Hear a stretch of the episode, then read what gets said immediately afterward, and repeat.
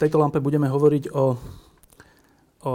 všeličom. Také dve ústredné témy je, že za pár dní je 17. november 89, výročie 26. a súčasne sa teraz ocitáme po tých 26 rokoch v takej úplne zvláštnej situácii v celej strednej Európe, vlastne v celej Európe a vlastne na celom svete. A bude ma zaujímať od človeka, ktorý bol priamo a aktívne v tom 17. novembri 89, že ako vidí aj ten dnešok a kde ten svet smeruje.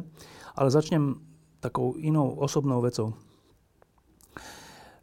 Teraz v minulý týždeň odišiel Ďuro Kušnierik na Island, lebo on má rád Island a išiel tam na nejaký festival a urobiť nejaké rozhovory do týždňa s hudobníkmi.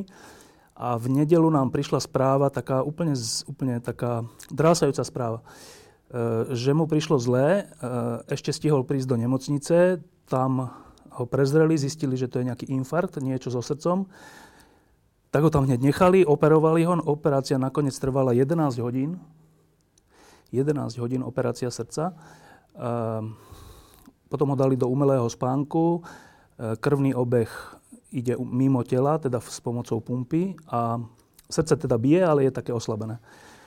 Nevieme, ako to dopadne. Posledná správa je od jeho manželky, ktorá aj spolu s Lenou, dcérou, ktorá tu býva, kameramanka v tejto lampe. Tu, inak by bola dnes tu.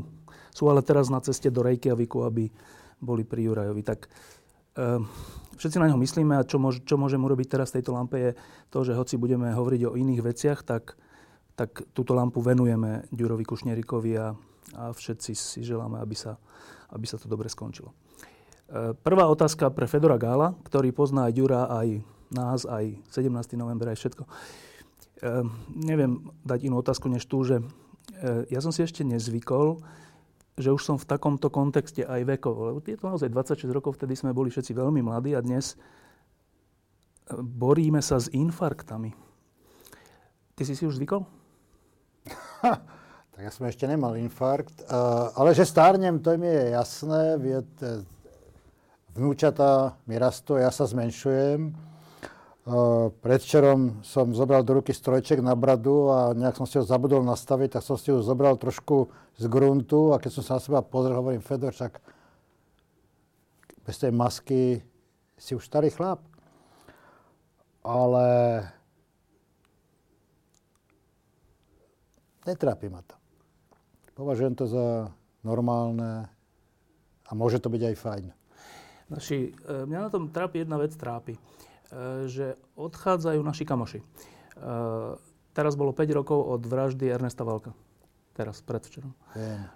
Teraz mám správu, že v Prahe dostala infarkt Marta Kubišová. No proste samé takéto správy, jedna za druhou, Milan Zemko tu není, Jano Langos tu není, všelikdo, od toho novembra, myslím, takí tí významní ľudia, to ma trocha trápi. Ani nie tak preto, že smrť je prirodzená vec a to je prirodzený kolobeh, skôr preto to, a to je vlastne moja prvá otázka, že ja mám takýto súkromný pocit, ktorý nerád hovorím a málo kedy hovorím, ale teraz ho poviem. V tom novembri 89 prišli do verejného života, a teraz myslím nielen politiku, ale aj médiá, aj všelijaké štátne inštitúcie, kultúra, všeličo, prišlo veľa zaujímavých ľudí. So všelijakými chybami a so všelijakými lajdáctvami, ale veľa zaujímavých ľudí. A ja keď som vtedy chodil aj do parlamentu, alebo som sledoval médiá, alebo tak som mal taký pocit, že mám s kým polemizovať, alebo s kým súhlasiť, alebo proste tak, že zaujímavé. A ako títo ľudia odchádzajú, vtedy veľmi som si to uvedomil, keď odišiel Ernest Valko. Že ja mám pocit, že nenahrádzajú ich zaujímaví ľudia. V tej valkovskej veci to je také, že právny štát na Slovensku, tak však si to pamätáš, keď sa sme tu borili s Mečiarom a tak bolo také, že toto je a jak, je to v súlade s ústavou, není a všetci sme išli za Ernestom. A on vedel povedať, lebo to mal naštudované, bol strašne pracovitý a tak. Dnes sa dejú tie isté prešlapy, všetko, ale už to nemá kto povedať. Len tak trocha to niekto povie, ale... No. A tým chcem povedať, že skoro takú kacierskú myšlienku, že zatiaľ, čo pred 26 rokmi, v roku 1989, prišli do verejného života neskúsení, ale vnútorne zaujímaví ľudia, tak dnes sú tam sami skúsení a úplne nudní ľudia. Vnímaš to? Niekedy mi dáva na začiatku dosť zabrať, aby som sa vymanil z nejakého kliše. Hej, ale Štefan, v novembri 1989 nenastupovali do politiky ľudia na základe tendrov a výberových konaní. Bolo to o riziku a ten, kto tam prišiel, bol vítaný. Z prevažnej časti to boli ľudia statoční, ale boli medzi nimi aj dobrí hajzlíci, ktorí tam boli fakticky alokovaní. To je prvá vec. Druhá vec je, že tá demokratická politika, to aj nerad používam takéto frázy, je primárne o marketingu. Dneska by sa dostal do štandardnej politiky týpek ako Jano Langos, je to takmer absurdné, alebo Fedor Gál, alebo Peter Zajac, pretože nesplňujú niektoré také, nech to mám povedať, celebritálne, formálne, mediálne kritériá. A napriek tomu si myslím, že v politike fungujú aj ľudia, ktorí sú hodnotní, ktorí sú fajn a ktorých si vážim. Tak vedel by som ich vymenovať 5 alebo 4 a tých poslancov je niekoľko stoviek v Čechách aj na Slovensku, ale sú tam. Jasné, to nespochybňujem. Ja tiež nemám rád tú paušalizáciu, že všetci sú takí. To je jasné. Ale ideme o tú mieru, že tú prevahu majú v podstate oportunisti. Obrovská váha zodpovednosti je na menšinách. A proste tá ilúzia o tom, že demokracia je vláda ľudu, hej, tak tu treba dešifrovať. A to, čo vytvára invenciu, to, čo vytvára niečo nového, to, čo borí prekážky a láme predsudky, to nikdy nie je ľud, to nikdy nie je väčšina. A to sú ľudia, ktorí proste idú do toho hlavou proti stene a väčšina z nich padne, jasné, ale dokážu 4 to. 4 až 500 to nedokážu. Bol by si prekvapený. Niekedy dokáže aj jeden zvládnuť veľkú masu. A pre mňa tam je kľúčové niečo iného. Jakú emóciu ten človek sugerováva, šíri okolo seba, jakou emóciou ovláda tú väčšinu. Veď my sme tu mali Mečiara. A máme tu Kisku. My sme mali Jana Langoša a máme Roberta Ficu. Či Fica, jak je to po slovensky. Čiže tie váhy sú strašne jemné a čo preváži zajtra, nie je jasné. Hej. No, počkaj. Ešte pri tom chvíľku zostaňme. Ja tvrdím toto, že musíš mať nejakú kritickú masu, ale v tomto prípade je slovo zlé slovo masa, ale kritický počet tých vnútorne zaujímavých ľudí s nejakou víziou, s nejakou predstavou, aj s nejakou odvahou tú predstavu presadzovať. Musíš ich mať nejaký kritický počet, lebo keď ich je 5 z 500, tak budú zasmiešných. Už len preto, že médiá ich urobia zasmiešných. Už len preto, že tie médiá vlastne oligarchovia a tak ďalej. Čiže ja si stále myslím, že musíš mať nejakú nemusíš mať väčšinu, ale musíš mať nejaký kritický počet a ja si myslím, že po roku 89 tu bol, viem ich vymenovať teraz z fleku 30. Jasne. A ty vieš, ale počkaj, ale vtedy bol parlament 150 členný. Ale ty ich vieš vymenovať 500. Čiže chcem ti povedať, že mne sa zdá jasné, že počet zaujímavých ľudí vo verejnom živote klesá, hoci v 89. sme dúfali, že to bude presne naopak. Že síce ešte po 89. tam nebude väčšina taká, alebo však komunisti a tak, ale že postupne vzdelaním, cestovaním, neviem čo, bude vláda vecí tvých v rukách normálnych ľudí. Štefan. Mysleli sme si to? Mysleli sme si všeličo. Hej. Ja som si napríklad myslel, že sa naraz zo šuplíkov vynorí obrovský počet nádherných literárnych umeleckých diel. Ja som si myslel, že všetci tí, ktorí nemohli, naraz môžu a vznikne tu erupcia niečoho krásneho, zázračného a nového.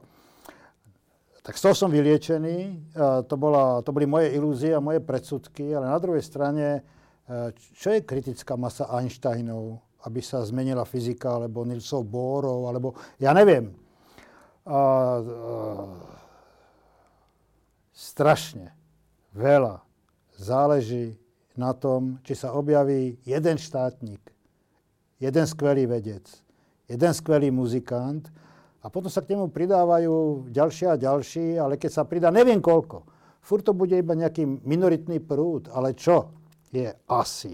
Podstatné je to, že z tých minorít na okraji, ak majú prieraznosť, ak majú myšlienku, ak majú víziu, ak vedia, čo chcú, sa časom stane nejaká masa. Fedor. Koľko bolo Ježišov Kristov? Kedysi? Fedor, ale my tu máme voľby za voľbami. Vy v Česku máte tiež voľby za voľbami.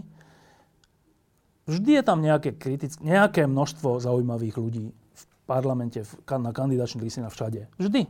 Pred každými voľbami. Ja som doteraz vždy volil. Čiže ja úplne zdieľam tvoj pohľad, že existujú. Ale výsledok tých volieb, spravovanie tej krajiny tu aj u vás, hovorí, že sú zadupaní.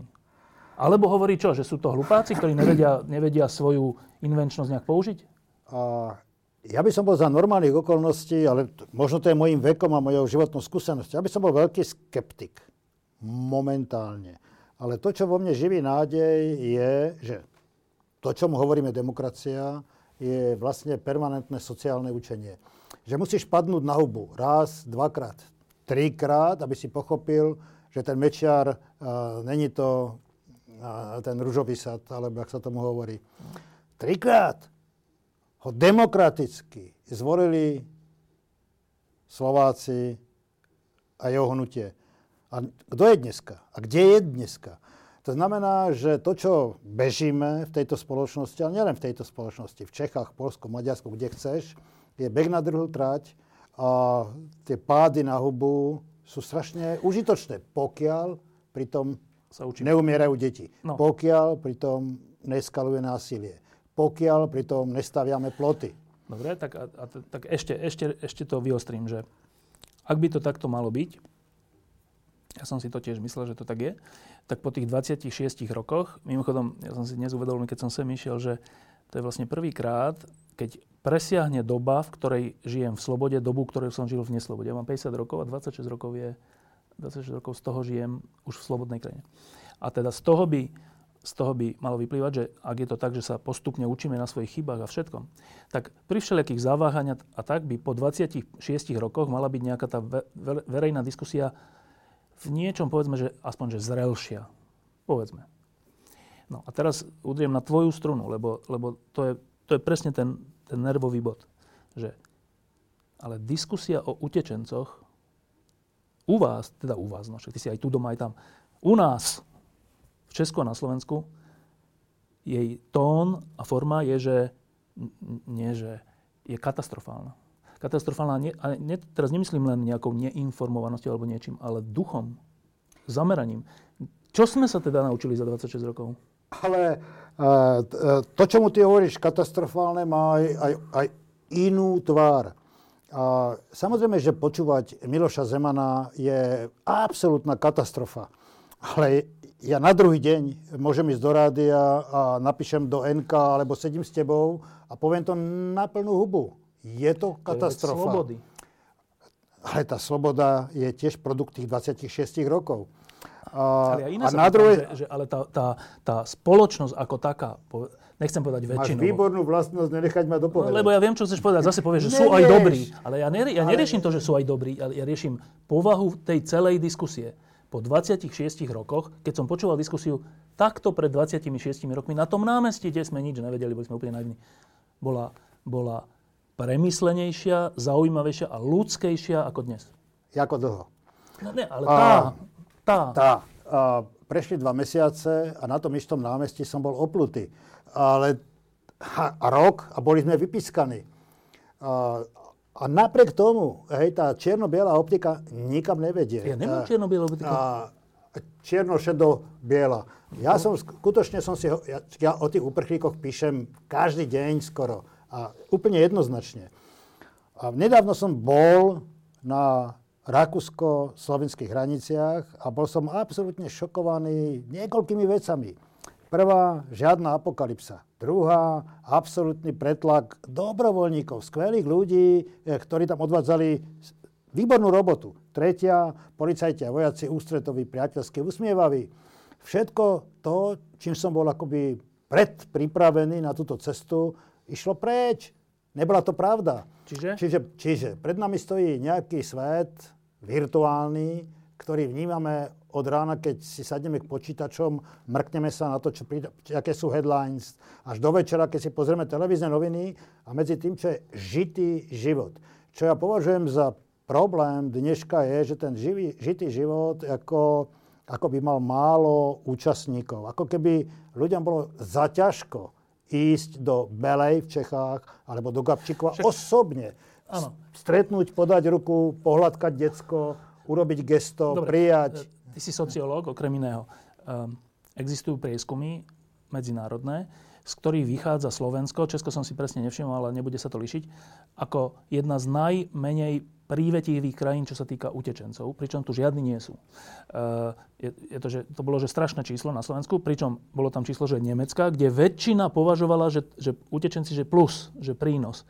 Pričom tam ich chodí 100 000. Tuže nikto. My sme sa vzmužili, že zoberieme 100. A je tu, že úplná že hystéria.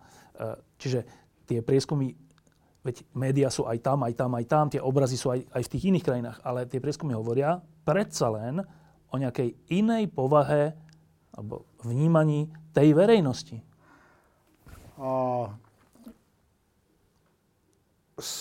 Teraz bude to znieť tak učenie, čo poviem, ale poviem to. A spoločenské problémy sú to, čo sa elitám podarí definovať ako spoločenský problém tak, že to príjme väčšina.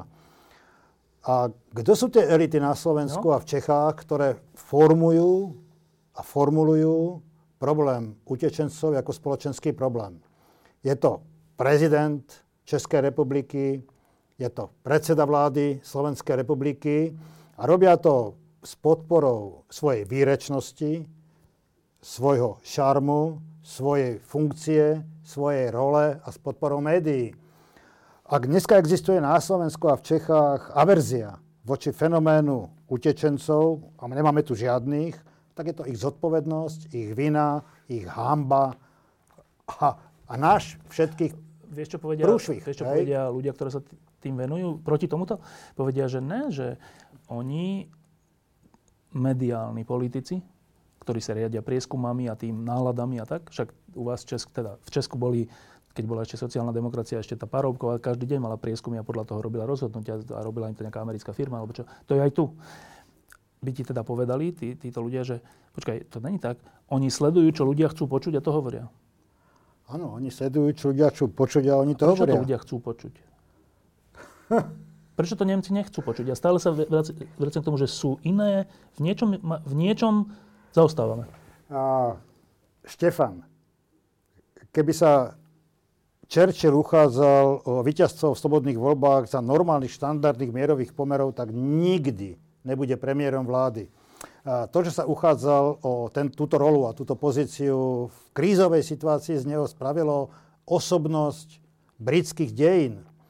A keď sa budeš uchádzať v situácii pokojného, štandardného a nekonfliktného života na Slovensku a v Čechách o pozíciu top politika, tak samozrejme, že dostane väčšinu hlasov politik Zemanovho typu. Prečo je to samozrejme? Samozrejme to je preto, že každý človek, štandardný občan, chce od politikov a od štátu istotu. Chce, aby ho zbavili úzkosti. Chce, aby ho zbavili frustrácií. Chce, aby kus zodpovednosti, ktorú by mal niesť on sám za svoj život, vzali do svojich rúk. Veď, ale toto sa deje odjak živá. Proste slovo populista a populistická politika je z tohoto odvodené. Počkaj, a prečo potom v Nemecku to tak není? Merkelová... Tiež tam nemajú vojnu. Ale ja som počúval tvoju lámpu s Petrom Zajacom a bol som absolútne nadšený, pretože ten Peter Zajac to popísal veľmi presne, on tie nemecké pomery pozná, ale súčasne konštatoval, že práve sme svedkami konca politickej kariéry Angely Merkelovej. A nie, takto to nepovedal, ale tak, že jasné, že je klesne populárne, ale stále má na to, čo hovorí, veľkú. V poriadku. Tak ja hovorím. Teraz poviem novinársky, čo? Nemci sú prajnejší ľudia? Nemci spravili podľa môjho názoru svojim postojom, ktorý demonštrovala Angela Merkelová, ale aj občania tej krajiny spravili bodku za druhou svetovou vojnou. A koľko im to trvalo? 70 rokov? Koľko trvalo proste, kým deti a deti sa vyrovnali s tým, že ich dedovia a otcovia boli vrahovia, že to boli zločinci? Majú za sebou nie ľahké obdobie. Postoje nemeckej spoločnosti k utečencom sa nezrodili s utečenskou krízou a s migračnou vlnou. Je to proste strašne dlhodobý proces. Pýtam sa sám seba, má tento proces vyrovnávania sa so sebou samými aj slovenská spoločnosť? Máme jasno, jak to bolo s tým Tisom, jak to bolo s tým fašistickým slovenským štátom, jak to bolo s našimi Židmi, s arizáciami, ako to bolo s Mečiarom. Veď ja sa pamätám celkom presne na chvíle, keď som nemohol kráčať bratislavskými ulicami, pretože som ublížil človeku, o ktorom si slovenský elektorát vo svojej 35 až 40-percentnej početnosti myslel, že ich zbaví každej neistoty, ktorá vyplýva z transformácie spoločnosti. Dobre, že ty hovoríš, že Nemci majú za sebou dlhší čas učenia. Majú za sebou dlhší čas učenia, majú za sebou nejakú generačnú výmenu a majú za sebou v podstate aj konfrontáciu s faktami. Veď ja keď som bol napríklad v Sachsenhausene a krúžil som v tých dedinkách okolo toho bývalého koncentračného tábora, tak som zistil, že mnohí obyvateľia tých dediniek nemali tušenie o tom, čo sa za tým plotom deje. Za tým plotom sa zabíjali a vraždili ľudia. A strašne dlho trvalo, kým pochopili, za tým plotom sa vraždili a zabíjali ľudia. A ja neviem, koľko bude trvať slovenskej verejnosti, než pochopí, že v tej krajine proste boli legálne na základe štátnej kurately okrádaných spoluobčania. A kým pochopia, že fašizmus a nacizmus bol tu na doma, kým pochopia, že Vladimír Mečiar, zakladateľ súčasnej, samostatnej Slovenskej republike, bol zlý človek, ktorý zneužíval moc. Ale to pochopenie je strašne komplikované nielen tým, že prichádza pomaly tá informovanosť, že sa pomaly zverejňujú fakta. Teraz sa zverejňujú fakty z Tisovej vily a odtiaľ, ale ide to pomaly aj preto, že to je neobvyklá emocionálna zaangažovanosť každého. Oni milovali toho Mečiara alebo toho Tisa nie na základe racionálnej kalkulácie, ale na základe nejakej vnútornej gravitácie. A s touto emóciou zvádzaš vojnu zase iba na základe nejakej kontraemócie. Dobre, ale teraz to rozšírim, že toto sme hovorili o aktuálnej veci, to sú utečenci, ale a to je komplikovaná vec a celá tá diskusia je tlačená v skutočnosti, naozaj je tlačená do čierno-bielej v zmysle, ako keby tí, čo sa zastávajú utečencov, hovorili, že poďte sem všetci, celý svet zachraňme, nazývajú potom tých ľudí, že slniečkári, ale to sú úplne blbosti. Čiže ona, tá diskusia je sama o sebe je zle vedená a zúžená tak, ale teraz to rozšírim. Ja sa opakovane pýtam mojich českých priateľov, a už to trvá roky. Počujete, že čo sa to tam u vás deje? Ja som zvyknutý, že na Slovensku, keď sme mali Mečiara, tak tu boli ministri kultúry takí a onakí a tak tu bola štátna televízia taká a onaká a robili sa takéto veci. A tá celá verejná diskusia bola tupá a taká tá, že nepriateľ Slovenska, no tieto hroznosti. A roky sa pýtam mojich českých priateľov, že počujete, ja to tam vidím u vás. Že čo je, však to tam nebolo, vy ste práve sa, časť z vás chcela oddeliť kvôli tomu, že to Slovensko je nejaké čudné a naozaj vás môže niekam zatiahnuť, to ste asi nechceli, čo bola podľa mňa tiež nie úplne správna interpretácia, ale teda tak som to vnímal v tých 90. rokoch.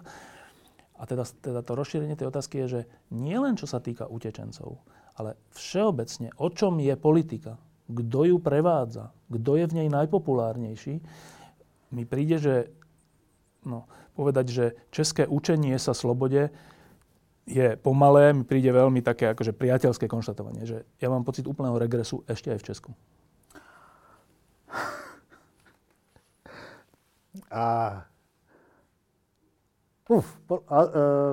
Hovorili ste dlho a tých otázok bolo viac. Ja sa pokúsim zhutniť to, čo má momentálne na srdci.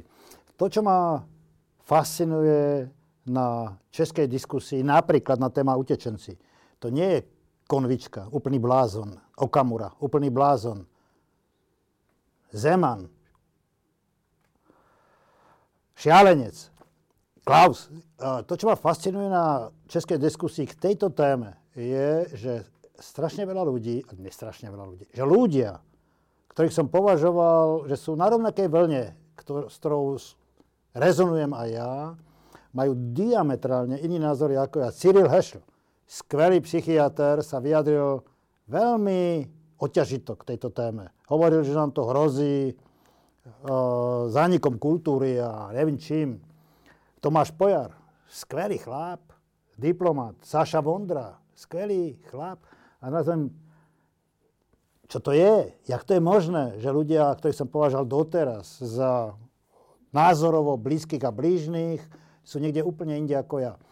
No a musel som pripustiť sám sebe, že mať dnes ostrý názor často znamená, že sa ocitáš sám v nejakom poli, na nejakom bojisku, v nejakom zápase. Sám. To kľúčové nie je konsenzus. To kľúčové nie je, koľko za mnou kráča za mojou zástavou, za mojou vlajkou, za mojím názorom ľudí.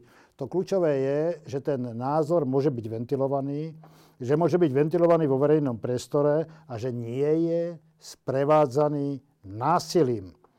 Ale to, čo robí Zeman, to, čo robí Klaus, to, čo robí Okamura, to, čo robí Konvička, ak hovorím o českých reáliách, to je provokovanie násilia.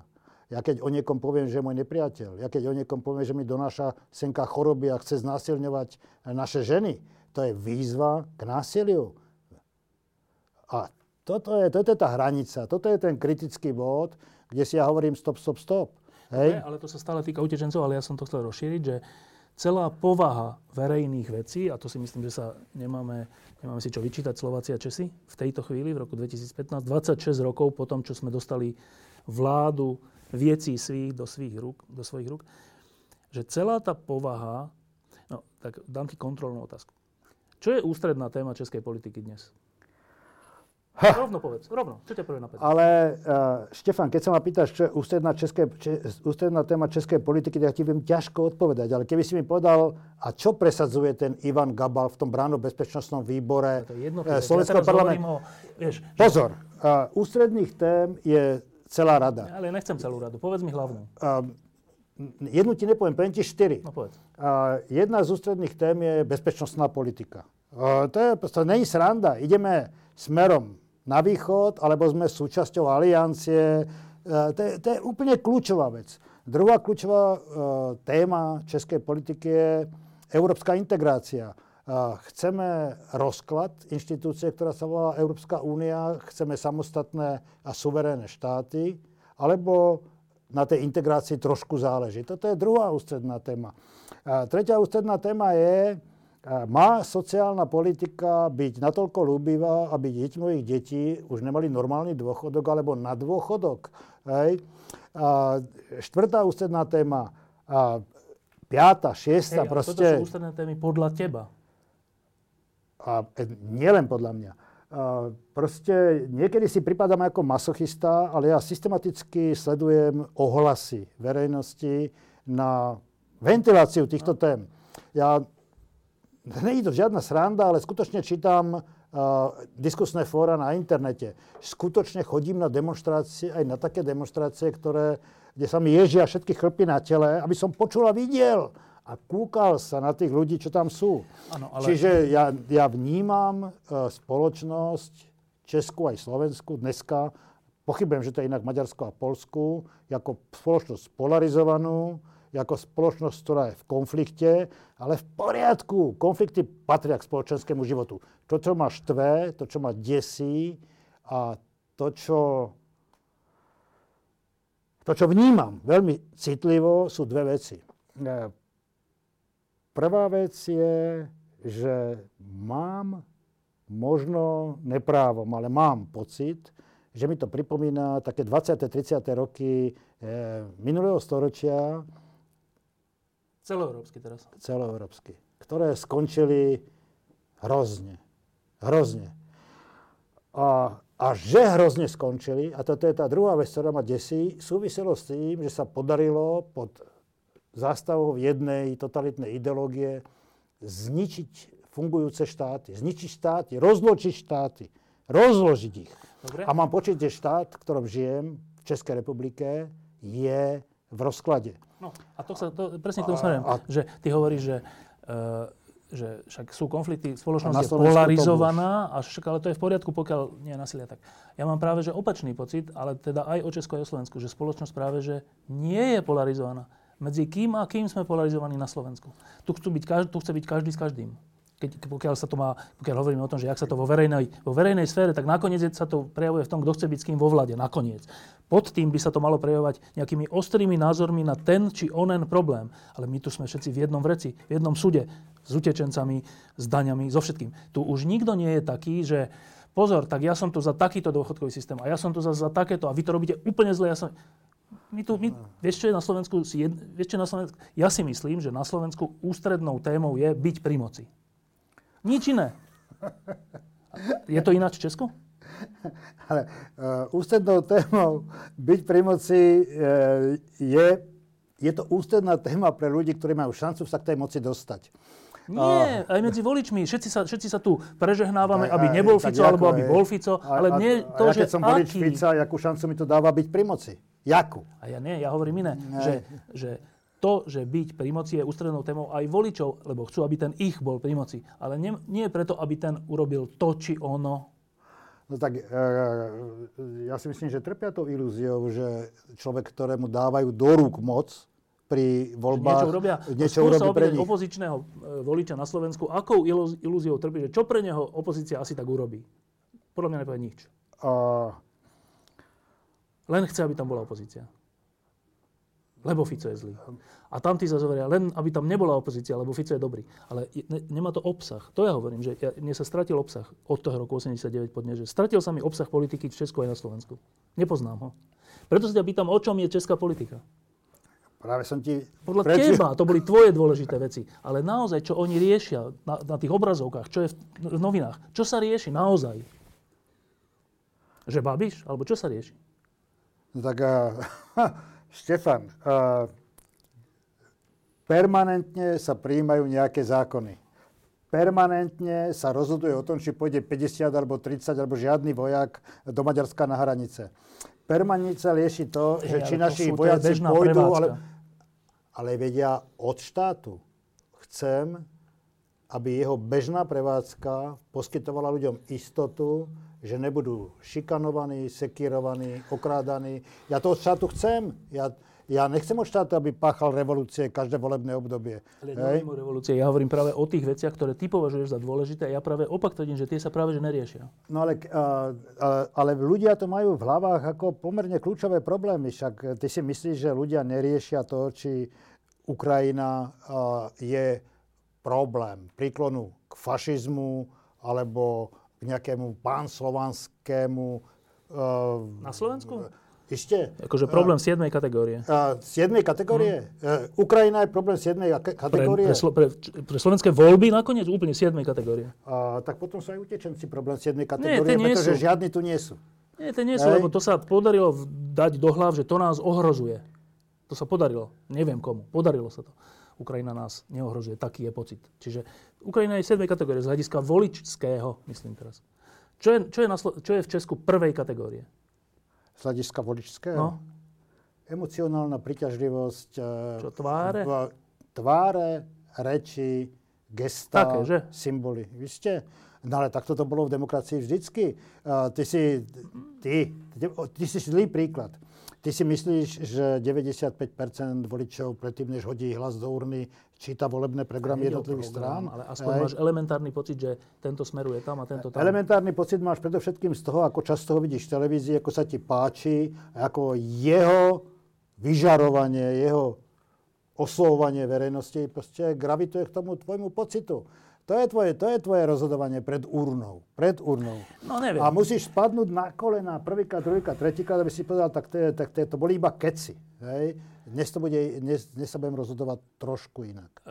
Nie som si tým istý, ale však, dobre, to je tvoj názor. Nie som si tým istý, že rozhoduje iba to, ako vyzeráš a ako máš farbu hlasu, lebo to delenie, že takéto klasické delenie, ktoré sa už rušia, ale nejaké delenia vždycky sú. Jeden je za vyššie dane, nižšie, jeden je za východ, druhý za západ, jeden je za sociálnejší štát. Ale to je tak aj v Británii, aj v Nemecku a tak, že takéto nejaké elementárne delenie pretrváva, podľa mňa.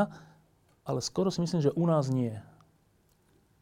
Že u nás už čítam aj normálnych ľudí, ktorí hovoria, že však medzi Ficom a inými není rozdiel. Z hľadiska nejakého programu, alebo proste nejakého spravovania štátu, alebo to čo. Keby sa mňa opýtali, že aký je rozdiel v programe medzi Babišom a ODS, tak čo ja viem.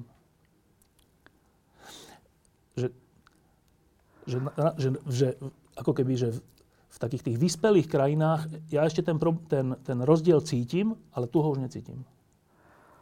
Tak ja ho cítim, hej, ale zase.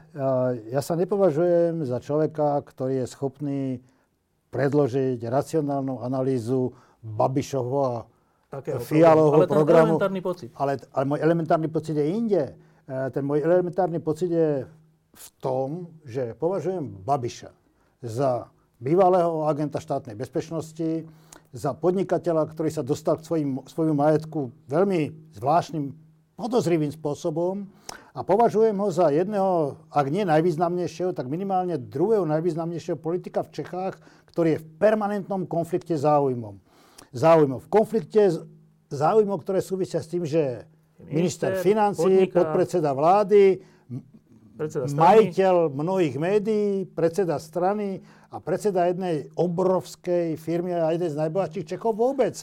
Ale tento súrn konfliktných záujmov vo mne vytvára jeden pocit ostražitosti a nedôvery.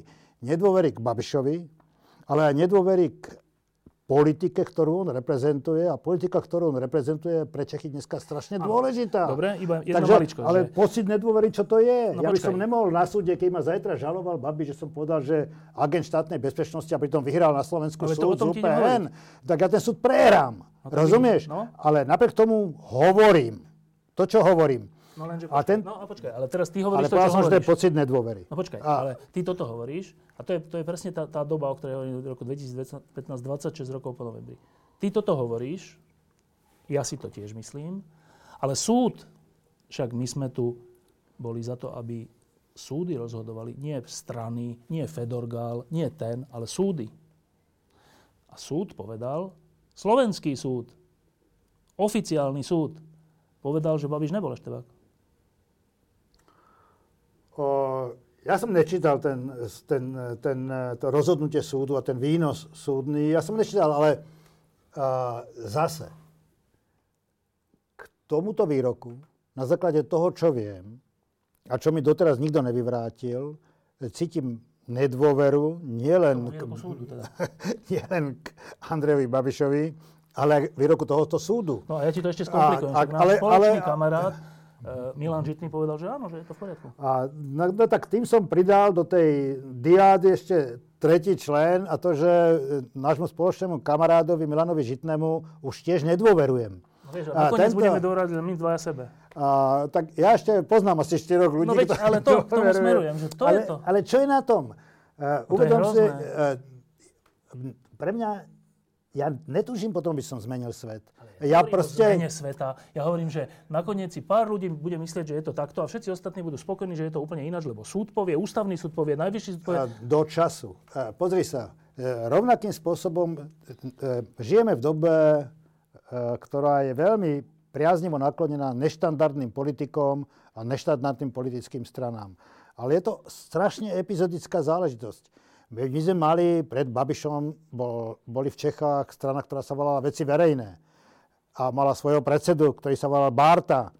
A tá strana vydržala jedno volebné obdobie a to presne to jedno volebné obdobie, to bola tá perióda od tej chvíle, keď si voliči mysleli, tak konečne tu sú ľudia, ktorí nie sú zaťažení tými všetkými, tými... Čo sa nazvali Veci verejné, novembrovo sa nazvali. Noví ľudia.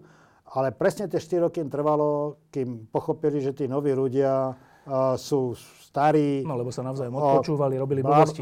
Ale to boli nekvalifikovaní, nekompetentní. Ale to Babiš nerobí, jeho popularita rastie. A jak to vieš? Dneska sa rozpadla Pražská koalícia, čo je pomerne dôležité centrum Babišovej moci. Ja neviem, čo sa stane zajtra.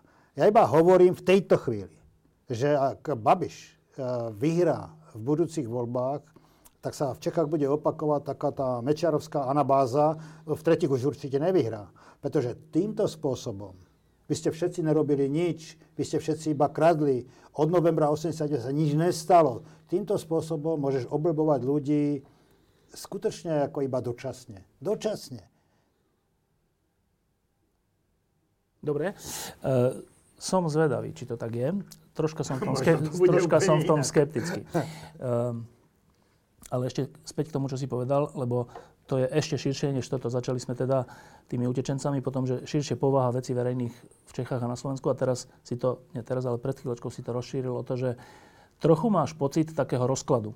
A rozklad vždy vedie ku katastrofám. Teraz napísal Timothy Snyder takú dôležitú knihu, ja som to videl na ČT24, také dlhé interview s ním, také hodinové, kde o tom hovoril. A on tam, jedna zo zaujímavých vecí bola táto, že najviac utrpenia, vrážd a násilia sa deje na území, kde je štát rozložený.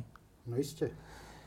Ale to aj tak, teda on do takéhoto, že bolo menej násilia a vrážd vo fašistickom Nemecku, než na rozloženom území Poľska, Ukrajiny, Slovenska a neviem koho. Rozloženom z hľadiska štátu, že tam nebola taká nejaká moc.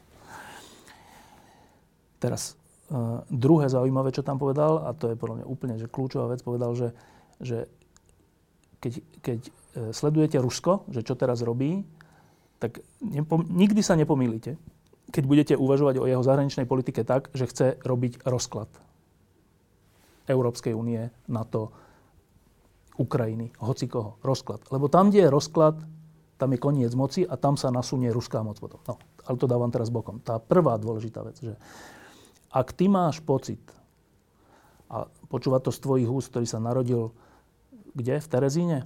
V koncentračnom tábore je iné, ako to počúvať z nejakého intelektuála. Ak ty máš pocit, že tieto územia, ktoré sa nazývajú štáty, táto Stredná Európa, aj Európska únia, je v rozklade, čiže sú čoraz menej štáty, s tým, čo to znamená štát, podľa Ivana Trimaja je, že spravodlivosť, vynúcovanie spravodlivosti elementárnej. Tak ak ty máš pocit, že sa to rozkladá a teda ti to pripomína 30. roky, tak to je vážna veta. Áno, je vážna. Troška ju rozvíň. Úprimne ti poviem. Ja keď sa ráno zobudím a cítim, mám tento pocit úzkosti, tak ja nemyslím na svoj život, ja myslím na životy svojich vnúčat. Mám zlý pocit, mám pocit, že to ide do priepasti. To čo?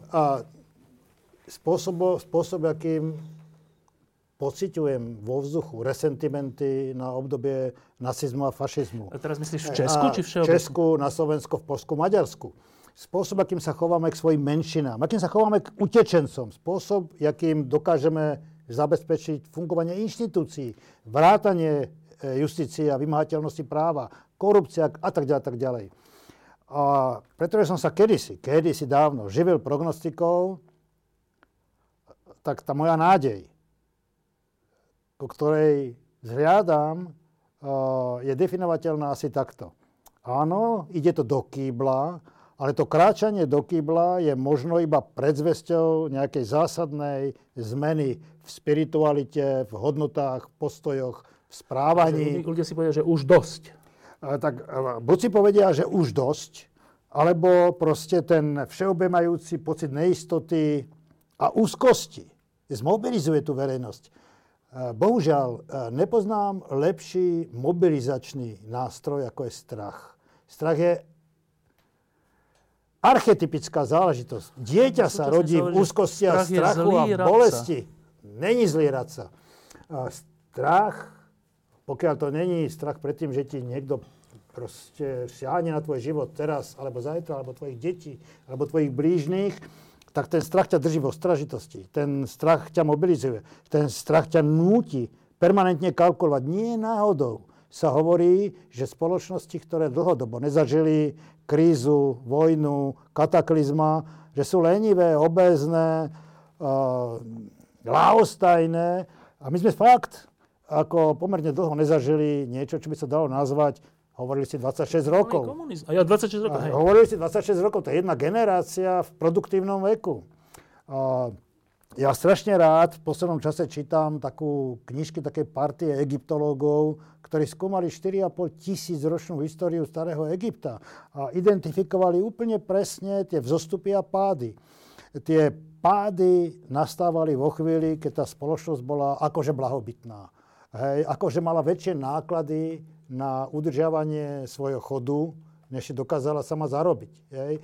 Keď tá byrokracia, keď tá elita, proste už bola neúnosne náročná na to, aby ju niekto živil.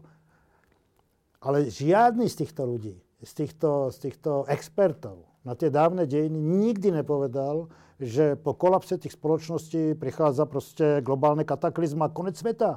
Nie, zase sa zrodilo niečo nového. Takže čo to nové bude? Ako to bude vyzerať? Tak naozaj netuším. Ale... Počkaj, ale chcem to ešte pochopiť, že ja ťa poznám ako človeka, ktorý celých tých 26 rokov, keď sa ťa pýtam na nejaké negatíva nejakej spoločnosti, tak ty ich povieš, že tie sú, ale... Tam je taký kamarát, tam je taký fantastický človek, tam je henten chlap, ktorý robí to a tam je hentá žena, ktorá robí to. Čiže vidím nejakú... Toto vždy hovoríš celých tých 26 rokov. Čiže aj v tých najťažších veciach typu rómsky problém, nakoniec ty hľadáš to, že jak by sa tomu dalo pomôcť, aj ty osobne, ale aj nachádzaš nejaké príklady tej pomoci. Tak ťa poznám. Teraz prvýkrát hovoríš, posledné mesiace, že... A formuluješ to nie len teraz, ale formuluješ to aj na blogoch týždňa, aj všeli, kde to formuluješ, že nejaký mám čudný pocit zo sveta. Neviem, či keď vstaneš, ale viackrát som si to všimol, že Fedor toto hovorí, ten, ktorý stále hľadá tú lepšiu stránku, však tak ho poznám, že teraz hovorí toto. A vždy tam hľadám, že no ale není tam to ale. A čo sa zmenilo? Odkedy? Čo sa zmenilo, že teraz už nehovoríš to ale?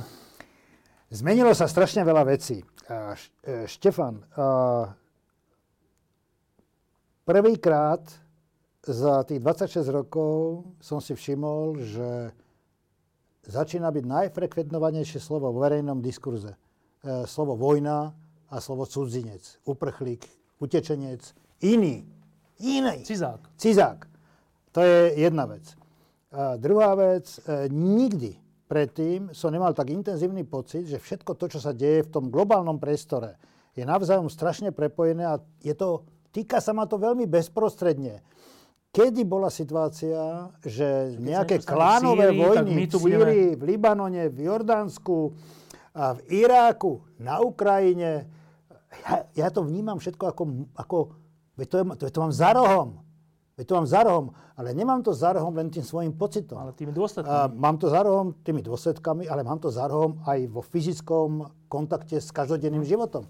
Veď niekoľko mojich kamošov sú imigranti. Niekoľko mojich kamarádov sú ľudia, ktorí utekli z Ukrajiny alebo odniekiaľ s deťmi a rodinami, aby mohli žiť. Hej, ale tomu normálne. By si ešte pred rokmi povedal, že však to je, ale globalizácia, svet sa zmenšuje, vieme o tom viac, týka sa nás to viac, to ešte není to negatívne. Štefan, hovoriť o globalizácii pred 20 rokmi, keď po bratislavských uliciach chodil jeden Černok a jeden Vietnamec, ako bola intelektuálna hra. Dneska, keď ja idem práve po Václavskom námestí alebo po Malej Strane, no tak tá pestrosť tam je organickou súčasťou toho mesta. Pestrosť jazykov, pestrosť jedálnych lístkov, pestrosť... To je stále plus. Ja to ako plus vnímam. Nemám pocit, že to ako plus vníma väčšina občanov Českej republiky. Ja, že toto, že ty máš pocit, že ten pocit toho, že nejaký čudný svet, ten pocit v tebe vyvolala tá frekvencia tých postojov proti. Akože to, hej? Pocit takej zvláštnej osamelosti. Zase mám pocit, že tí Židia to majú nahnuté, že tí cigáni to majú nahnuté, že tí Ukrajinci, tí menšiny, tí Mám kamoša, ktorý prednáša proste na výtvarné umenie na školách dvoch a hovoril mi, ja tam mám, najschopnejší moji študenti sú zo Sýrie, ale všetci ich nenávidia. Tak toto, takéto drobničky, takéto fragmentíky toho každodenného života proste ma strašne rozkladajú v tom pocite istoty z toho, čo bude zajtra. Ale... Čiže počkaj, ešte sa vrátim, že to znamená, že ty začínaš mať strach v tomto zmysle, že prevažuje taký mocenský, silový pohľad na ľudí, na riešenie menšín, na neviem čo. Negatívne emócie vo vzduchu. Než nejaký konštruktívny. Akože, že sa bojí, že prídu nejakí diktátori, ktorí budú mocou? Alebo čo je? Ak sa vo vzduchu okolo teba vznášajú negatívne emócie, tak to je dobrá úrodná pôda aj pre negatívne skutky. Hej? A o čom ja rozmýšľam, ja som v podstate starnúci chlap, to, o čom ja rozmýšľam, je, čo treba odovzdať vnúčatám, aby boli odolnejšie v tom svete, ktorý môže zajtra prísť. Ja si skutočne myslím, že odolnejšie budú vtedy, keď budú disponovať schopnosťou uživiť sa kdekoľvek, keď budú mobilné, nebudú zviazané s touto hrudou, s týmto kúskom zeme, keď budú schopné komunikovať kdekoľvek, ovládať jazyky a ovládať iné kultúry. Toto by som chcel odovzdať. Tie ďalšie generácie, a to není výzva k tomu, aby utiekli na Nový Zéland. To je iba výzva k tomu, aby boli vybavené pre svet budúcnosti a ten svet budúcnosti bude neistý. No. Čo neznamená, že zlý. A teraz si poviem jednu takúto vec, že ja som aj tuto s našim režisérom Máriom Homolkom mal viacero takých rozhovorov presne o tomto, že on má tiež takýto pocit, ako ty hovoríš a viacerí ľudia aj hovoria také, že a tak čo, no však ako pri najhoršom, keď budeme cítiť, že už sa to naozaj rúti, tak odídeme. Už môžeme. Dá sa to. Musíme to stihnúť, na rozdiel od Židov v 30. rokoch, ale dá sa to. To, čo ty hovoríš, dá sa to. Keď viem jazyk, viem niečo robiť, dá sa odísť. No ale ja na to hovorím úplný opak, že keď sa pozerám na tú Sýriu, na tú Ukrajinu, na tých utečencov, na svet, tak ja mám práve že ten pocit, že ten problém nie je v tej Syrii tam a tam a tam, ale ten problém je v tých slobodných krajinách, kam by sme akože utiekli. Lebo tieto pokašľali. Keď to mám povedať úplne že osobne, tak by som povedal, že elementárna slabosť amerického prezidenta Obamu spôsobuje to, že my sa tu rozprávame o rozklade v Strednej Európe. Až tak by som ja povedal. Čiže utekať do Ameriky je utekať tam, kde to vzniká. Hoj, keby som ja vedel na tie tvoje otázky odpovedať, ako není problém ako odpovedať, ale mám taký blbý pocit, že šiam niekam, kam ani nemám právo, svojimi vedomosťami, kompetenciami. Ja poviem jeden historický príklad a jednu aktuálnu vec. Tá súčasná migračná kríza, alebo ak to máme nazvať, má jeden strašne inšpiratívny historický precedens a to bola konferencia v Eviane v 1938 roku.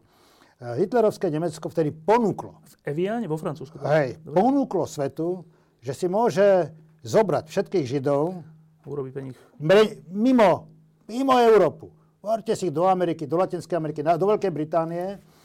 A reakcia všetkých týchto mocností, demokratických mocností sveta vtedy bola, že ich odmietli. Pretože sú inakší. Pretože sa inak obliekajú, majú inú kultúru, iné náboženstvo, iné blá, blá, blá. A tak asi tam bolo aj to, že a prečo by mal musieť odísť, nie? Odmietli ich, neprijali ich a nasledoval konečné riešenie. Toto je ako precedens z minulosti. A to, čo chcem povedať ako k súčasnosti, je to, že ja vo svojom každodennom živote, kam ja došiahnem na Obamu a do Sýrie a na Putina, veď to je niečo, čo je úplne mimo môj akčný rádius. No. Mimo môj akčný rádius ale nie je, čo spravím pre svojho kamaráta, ktorý sem doputoval s 3 deťmi z Kyjeva, čo spravím pre jednu rodinku, ktorá nám chodí pomáhať do domácnosti, pretože si zarobia na to, ktorí sem doputovali z Luhanska, čo dokážem urobiť pre tú Natálku a pre tú rodinu rómsku, ktorí sa stali predmetom podpalašského rasovo motivovaného útoku. To sú prkotiny. Ale tieto prkotiny, to je to jediné, čo ja môžem spraviť. No, s tým ja presne súhlasím, že treba robiť tie prkotiny tu. Ale tak, iste. A ne utekať preč. V okamihu, keď budú ohrozené moje vnúčatá a moje deti existenčne, v tom okamihu nebudem váhať ani chvíľku. Ja nebudem váhať. Vieš, a to je presne tá, to je na spor. No, dobre, ty nebudeš váhať. No, povedom si, že všetci normálni ľudia zmiznú. Tak sa tu stane Eldorado pre nenormálnych, slabých, ktorí nemôžu odísť, pozabíjajú. Ale čo to je všetci normálni ľudia? Čo to je všetci normálni ľudia? Veď všetci Slováci, tvoji vnúci. Bacha. Počas vojnového slovenského štátu sa všetci tzv. Normálni ľudia angažovali v arizáciách. Počas vojnového slovenského štátu sa všetci tzv. Normálni ľudia, a to bola väčšina, ale nehovorím o väčšine, zapojili proste do hrozných vecí. Ja hovorím o tvojich kamarátoch, ktorí tu zostali. A tí, ktorí zostali, boli odkazaní na tie výnimočky, na tých pár jednotlivcov, ktorí riskovali vlastné životy, aby im pomohli. A stejne im nepomohli. Zachránili sa tí, čo utiekli. Hej. A ak je najväčšou hodnotou, ktorá nám bola daná ľudský život, tak potom je tvojou, mojou povinnosťou a povinnosťou normálnych ľudí, aby tento svoj život chránili. No, ale ja si myslím, že to je filozofické, Fedor, ale najväčšou hodnotou podľa mňa není ľudský život. A čo? Sú ľudia, ktorí obetujú svoj život v mene, že sa nezlomia, že neodvolajú, že nepovedia lož, že nezradia kamoša, radšej obetuje život. Čiže to nám ukazuje, že existuje ešte niečo iné ako ľudský život. Si myslím ja. No tak obetovať svoj život pre niekoho iného, tak zase iba hovoríme o tej najväčšej hodnote, o tom ľudskom živote. To byť, ja som napríklad aj pre to, že nepovieš nepravdu, ale tak. Čiže to je len mimochodom. V poriadku, ale nechceme spadnúť do týchto hlbok. Ty teda, ešte sa vrátim k tomu naposledy, že ty teda cítiš, lebo to je veľmi silné, niekto by možno povedal, že prisilné, ja som v tomto otvorený, že cítiš nejakú rodiacu sa paralelu 30. rokov a dneška? Ja o 30. rokoch strašne ma mrzí, keď v tej diskusii používam to ja na začiatku vety a s takým dôrazom, lebo to je taký prejav nejakého veľkého nabobtnalého ega. Ale poviem to. Ja som 30. roky neprežil. Na základe toho, čo mám načítané o 20., 30. a 40. rokoch a na základe toho, čo sa stalo mojim prarodičom a rodičom a mne, na základe toho hovorím, že existuje strašne veľa príznakov toho, že vo vzduchu sa vznášajú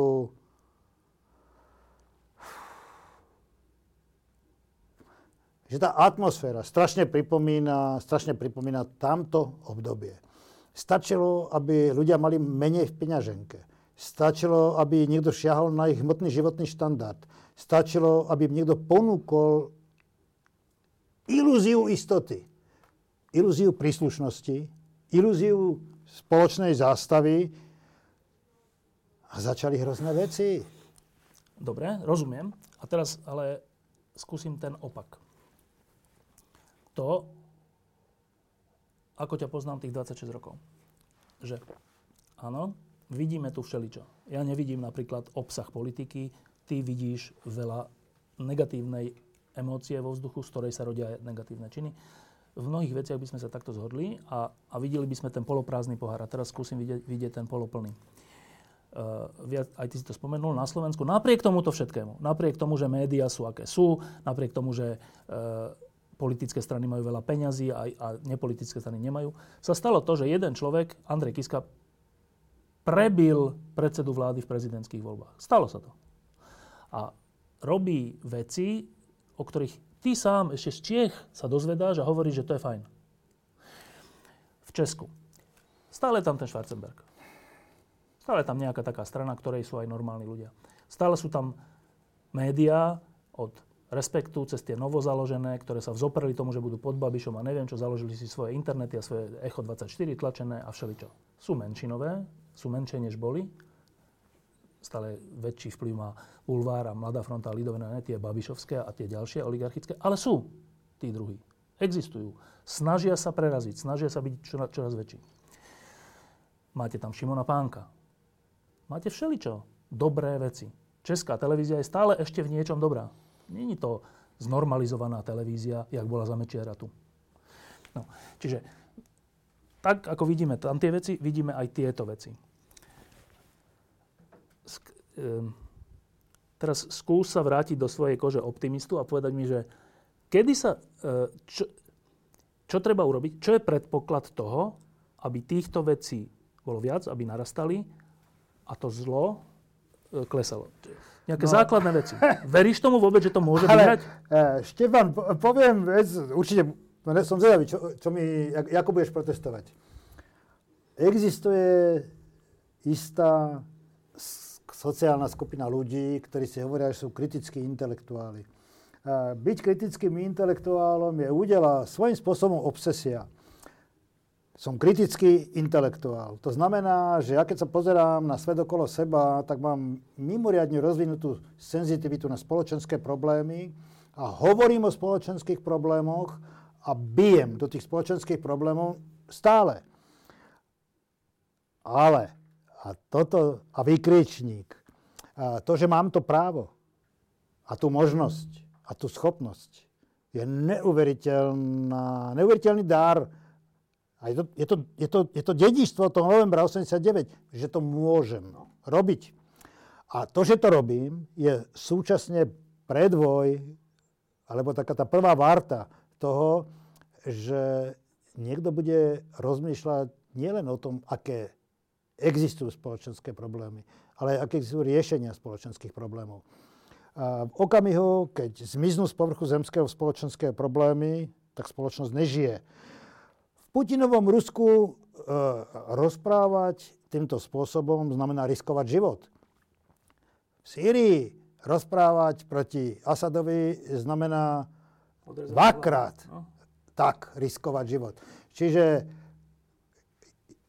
krása našej prítomnosti spočíva aj v tom, že existuje niekoľko kritických intelektuálov, ktorí tepú do spoločenských problémov, ale predtým ich museli definovať. Pretože to je predpoklad ich riešenia. Takže... Príklad, čo sa pýtam, že pred týždňom sme tu mali dvoch mladých ľudí, ktorí robia v IT sektore, ktorí tu sedeli pod svojím menom, so svojimi tvárami, povedali, štátne zákazky, čo sa týka IT, sú predražené, sú to trestné činy, tie firmy sú medzi sebou dohodnuté, normálna firma sa tam nedostane, my chceme, aby sa to zmenilo. Povedali konkrétne príklady. Riskujú tým svoje obchody, riskujú tým svoje firmy, ale tuto sedeli a takto to rovno povedali bez bázne a hany, by som povedal. Registruješ takéto niečo v Česku? Tak... Samozrejme, že registrujem firmy, ktoré sú na štáte nezávislé. A idú potom? Samozrejme, že registrujem jednotlivcov, podnikateľov, biznismenov, ktorí by od štátu nezobrali ani 5 halierov. Poznám ich. A idú proti korupcii a takýmto veciam? Čo to je? Proste bez korupcie a bez štátnych zákazok a bez klientelizmu podnikajú. Ale že zaujímajú sa o tú verejnú sféru. Ja si myslím, že sa zaujímajú obmedzenie. Obmedzenie preto, že byť dneska skutočne úspešným podnikateľom, ktorý sa odtrhne od štátu, je full-time zamestnanie. Proste to je 24 hodín a ešte musíš znášať šikanu všelijakú. Ja si skutočne nevážim podnikateľov, ktorých prosperita je založená na štátnych zákazkách. Podvodných navyše. Nevážim si ich. Pretože keby boli normálne, je to v poriadku. Nevážim si ich. Ale sú aj horšie veci. Ja mám kamaráta, skvelého sociológa, Pala Friča, ktorý práve teraz dokončil prácu v občianskej spoločnosti, kde tvrdí, že štát a profesionalizácia pozícií v občianskej spoločnosti je... Že ten štát je ničí občiansku spoločnosť tým, že z tých ľudí robí zamestnancov a závislých na štátnych peniazoch. Čiže ten cecok toho rozdávačného a korumpujúceho štátu je hrozne nebezpečný. Ale to hovoríme teraz. A hovoríme o ľuďoch, ktorí si zvykli na to ten cecok používať. Ale pred pol hodinou, či pred koľkými minútami sme hovorili o tom, že zase fungujúci štát je predpoklad preto, aby sme vôbec mali nejaký pocit istoty, perspektívy, aby sme neprepadali do úzkosti a depresí, iba preto, že žijeme v nejakom chaose a bordeli. Čiže v týchto paradoxoch a v týchto protichodných trendoch sa... No, ale ja to dokončím. Že tí dvaja chalani, to je iba časť. A moja skúsenosť zo Slovenska je, že rastúcej skupiny navzájom komunikujúcich ľudí, ktorí nie sú, to sú neni, že profesori alebo nejakí, že sociológovia, alebo, to sú majitelia firiem, alebo ľudia, ktorí sú úspešní v tých svojich biznisoch. Ja som osobným svedkom tých stretnutí, na viacej som sa zúčastnil, kde ľudia z firiem, ktoré majú velikánske obraty, sedia a rozmýšľajú o tom, že to kde žijeme? Čo ideme urobiť? Troška bolo to na vážkach, že či už tieto voľby, čo teraz budú za pár mesiacov na Slovensku, či už tam nebude niečo z týchto ľudí. Nakoniec sa rozhodli, že to je príliš krátky čas a tak. Ale teda to, čo ja o tom aspoň viem, je to, že budúce voľby na Slovensku za 4 roky, za 6 rokov, za 5 rokov, že už budú mať obsah. Že tu už tá nespokojnosť, ale aj sila ľudí, ktorí sú nezávislí na štáte, je už dostatočná a niečo sa tu rodí. Ja to cítim.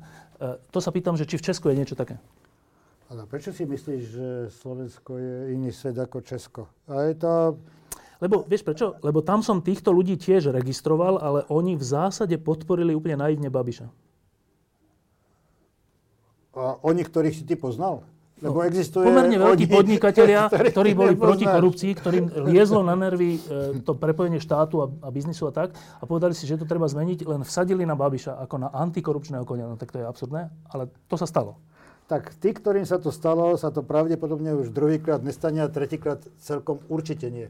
Ale ty hovoríš veľmi optimisticky, tak dúfajme, že máš pravdu, že tá politika budúcej generácie politikov bude mať obsah. Nie, že tam bude nejaké zoskupenie, ktoré bude iné. Ale tak ja iba hovorím, že áno, môže to tak byť a možno to, že sa súčasná politika zbavila obsahu, je predpokladom preto, aby tá budúca ten obsah mala.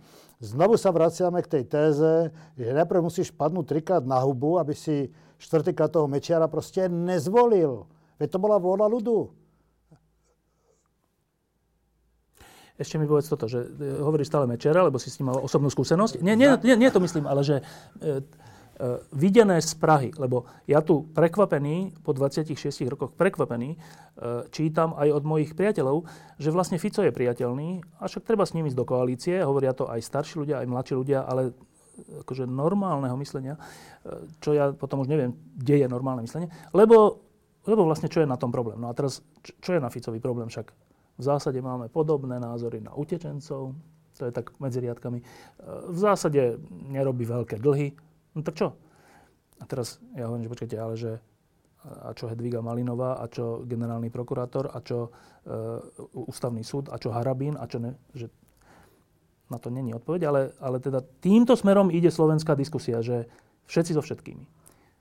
Ty máš ten luxus, že si v Prahe väčšinu času a vidíš to tak troška filtrovanie od tých bežných blbostí. Prečo nie, Fico? Štefan, ja si neviem predstaviť v Čechách politika, ktorý by verejne vyhlásil, že si nevšimol november 89. Toto je niečo tak absurdné a tak gigantické vo svojej nezmyselnosti, že ja si skutočne, ja netvrdím, že v českej politike nie sú šialenci a hajzli a zlodeji. Sú ako všade, ale tento výrok je identifikujúci Roberta Fica. Robert Fico je rakovinotvorný zárodok v tele slovenskej spoločnosti a je treba ho odoperovať. Tak dneska to hovorím márne, pretože má 37% volebných preferencií. Ale no a je to tak, je to fakt. On si nevšimol november 89. On si nevšimol jednu z kľúčových zmien, ktorá tu prebehla za existencie moderného Československa a Slovenska. Ale veď on si to všimol dobre. A Ale spôsob, akým sa stavia k verejnosti, je nezodpovedný a hajzlovský a zlý. Tak a teraz to sme pri závere a to sme, naschvál som to tak aj urobil, aby ten 17. november, aby sme nespomínali, hoci je teraz to 26. výročie, ale aby sme ten 17. november iba implicitne nejak porovnávali. A teraz ale sa k nemu priamo opýtam, že tak dobre, my sme si ho všimli. Je to 26 rokov. A nebudem sa ťa pýtať, že či sa to podarilo, lebo to už sme sa 50-krát sme sa o tom rozprávali. Ale že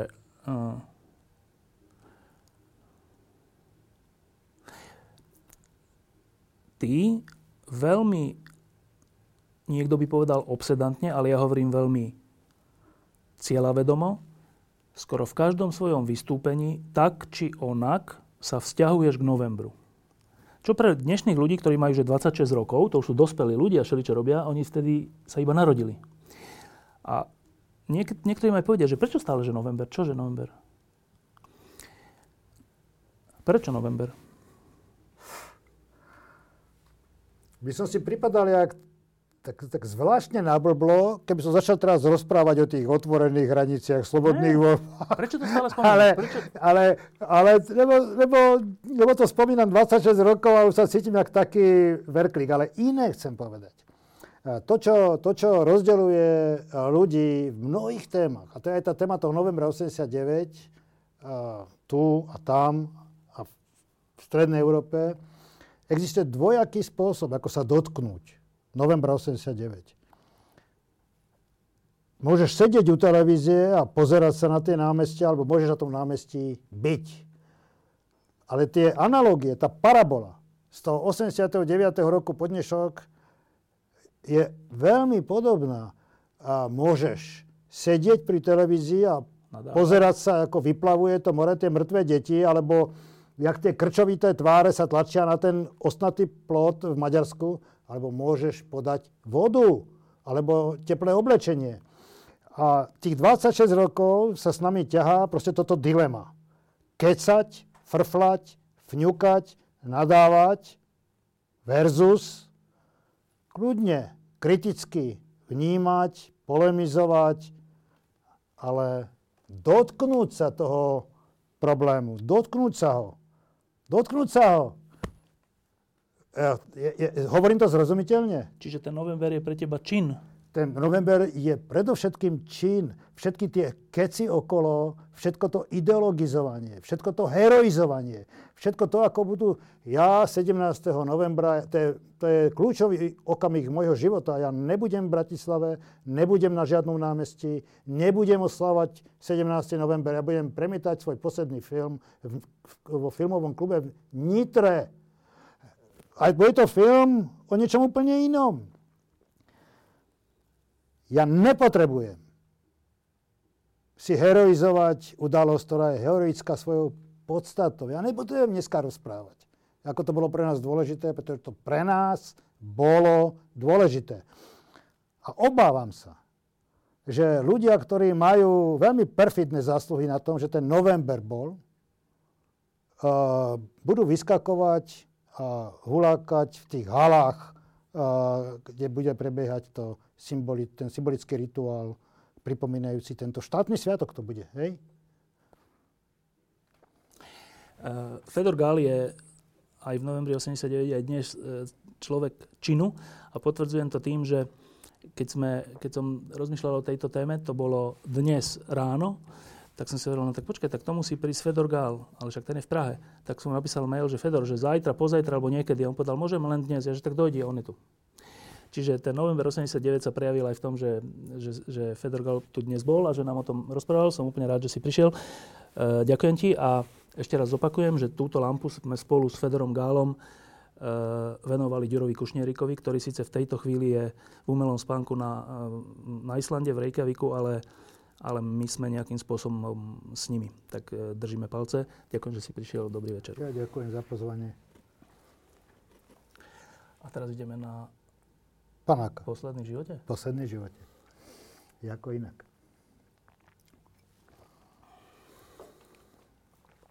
Môžeme ísť? A čo budeš? Aký je posledný film? Posledný je o tom umieraní a smrti. Ten? Ten bude v Nitre. čo je v Nitre, prečo v Nitre? Lebo mi pred 3-4 mesiacmi napísal nejaký človek, že by to rád premietol a ja neviem hovoriť nie, keď, ako som tebe nepovedal nie. 17. Chcel to na 17, je to 17. A čo to je v kine nejakom klube? Tam je nejaký filmový klub v Nitre. Ja som tam v živote nebol v tom filmovom klube a teším sa dosť. Dobre. Zbaví ma niekto tých mikrofónov? Mm-hmm.